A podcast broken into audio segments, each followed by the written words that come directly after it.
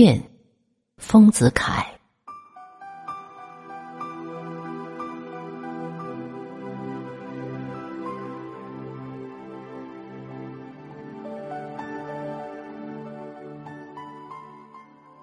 是人生圆滑进行的微妙的要素，莫如剑。造物主骗人的手段，也莫如剑。在不知不觉之中，天真烂漫的孩子，渐渐变成野心勃勃的青年；慷慨豪侠的青年，渐渐变成冷酷的成人；血气旺盛的成人，渐渐变成顽固的老头子。因为其变更是渐进的，一年一年的，一月一月的。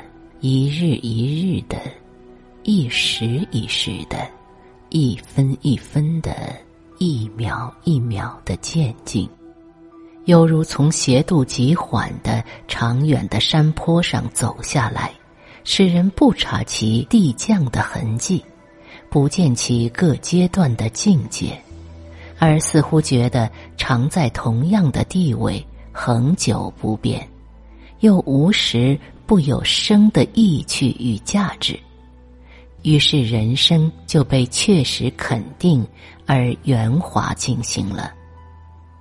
假使人生的进行不像山背，而像风琴的键板，由哆忽然移到拽，即如昨夜的孩子今朝忽然变成青年，或者像旋律的接离进行的由哆。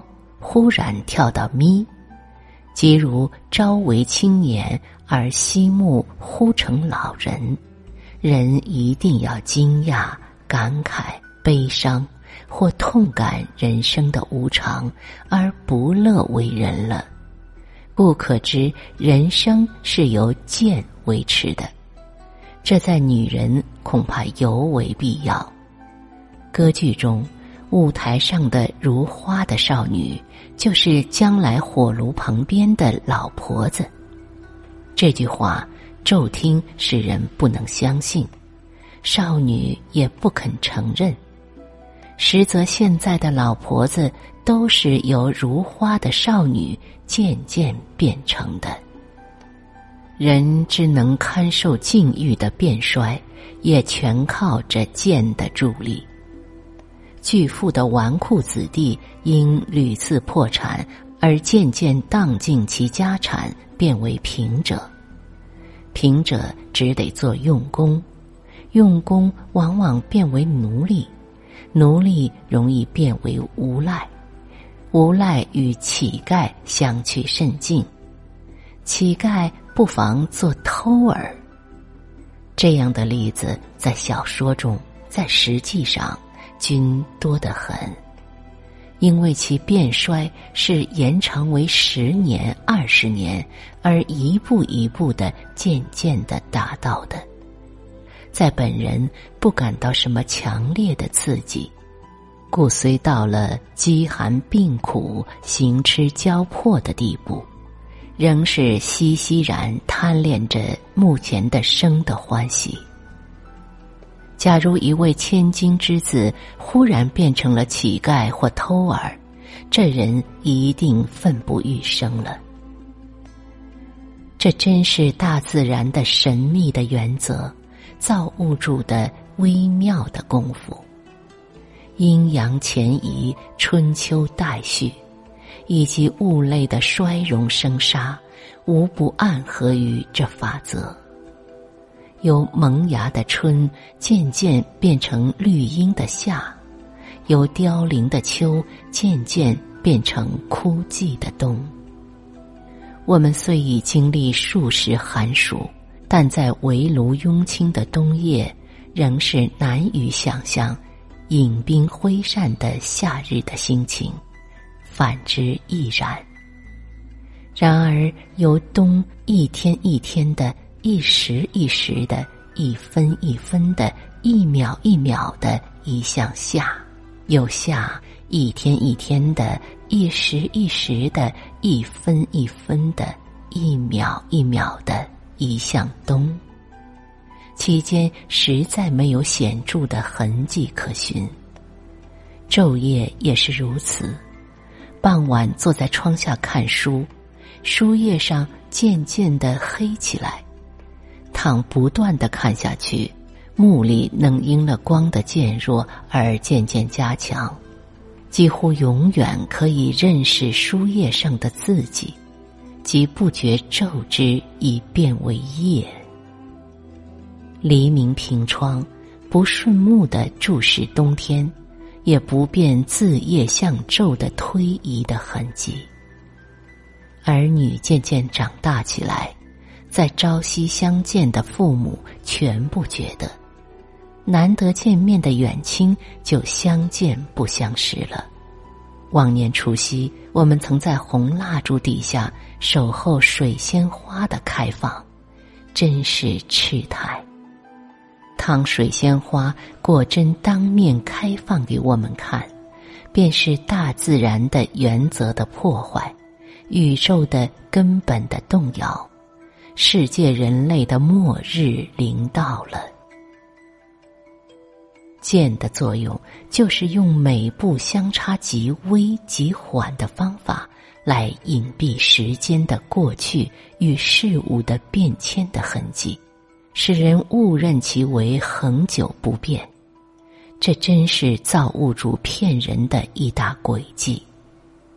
这有一件比喻的故事：某农夫每天朝晨抱了犊而跳过一沟，到田里去工作；西木又抱了他跳过沟回家，每日如此，未尝间断。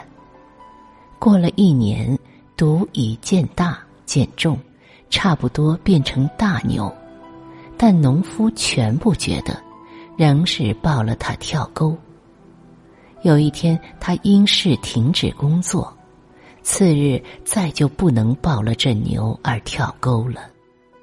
造物的骗人，使人流连于其每日每时的生的欢喜，而不觉其变迁与辛苦，就是用这个方法的。人们每日在抱了日重一日的牛而跳沟，不准停止，自己误以为是不变的，其实每日在增加其苦劳。我觉得时辰钟是人生最好的象征了。时辰钟的针，平常一看总觉得是不动的，其实人造物中最常动的。无过于时辰中的真了。日常生活中的人生也如此，刻刻觉得我是我，似乎这我永远不变，实则与时辰中的真一样的无常。一息尚存，总觉得我仍是我，我没有变，还是流连着我的生。可怜受尽剑的欺骗。剑的本质是时间，时间我觉得比空间更为不可思议。有之时间艺术的音乐比空间艺术的绘画更为神秘，因为空间姑且不追究它如何广大或无限，我们总可以。把握其一端，认定其一点。时间则全然无从把握，不可挽留。只有过去与未来，在渺茫之中不觉的相追逐而已。性质上既已渺茫不可思议，分量上在人生也似乎太多。因为一般人对于时间的悟性，似乎只够支配搭船乘车的短时间；对于百年的长期间的寿命，他们不能胜任，往往迷于局部而不能顾及全体。试看乘火车的旅客中，常有明达的人，有的宁牺牲暂时的安乐，而让其座位与老弱者。以求新的太平，或博暂时的美誉；有的见众人争先下车而退在后面，或高呼“勿要嘎”，总有的下去的，大家都要下去的。然而，在乘社会或世界的大火车的人生的长期的旅客中，就少有这样的明达之人。所以，我觉得百年的寿命定得太长。像现在的世界上的人。倘定他们搭船乘车的期间的寿命，也许在人类社会上可减少许多凶险惨惨的争斗，而与火车中一样的谦让、和平也未可知。然人类中也有几个能胜任百年的或千古的寿命的人，那是大人格、大人生。